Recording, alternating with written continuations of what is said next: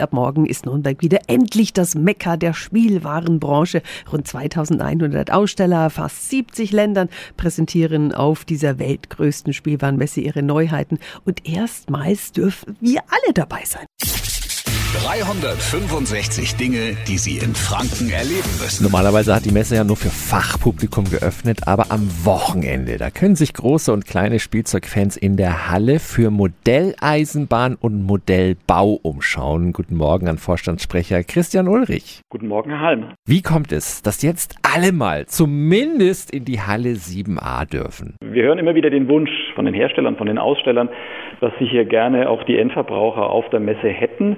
Da ist ein wesentlich engerer Kontakt da als in anderen Produktgruppen, weil eben die Hersteller durchaus mit den Clubs zum Beispiel sehr eng zusammenarbeiten.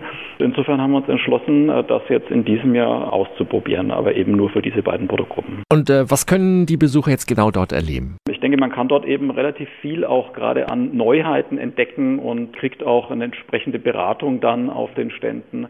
Und die Aussteller sind natürlich auch sehr daran interessiert, ein Feedback direkt von den Kunden zu bekommen. Okay, also wieso sollten sich alle Modellbau- und Modelleisenbahnfans auf keinen Fall dieses Wochenende entgehen lassen auf der Messe? Zum einen, weil das natürlich schöne Produkte sind und man auch wirklich die Highlights dort sieht. Es ist auch für unter 18-Jährige kostenfrei und wir verlangen also nur eine kleine Gebühr für die Erwachsenen, nämlich von 6 Euro. Und dann würde ich sagen, nicht zu vernachlässigen, auch einfach mal so ein bisschen das Flair der Spielwarenmesse zu spüren, in die man ja sonst als normaler Kunde nicht hereinkommt. Danke an den Vorstandssprecher Christian Ulrich der Spielwarenmesse. Diese Infos und wie Sie an Tickets kommen, finden Sie auf radiof.de.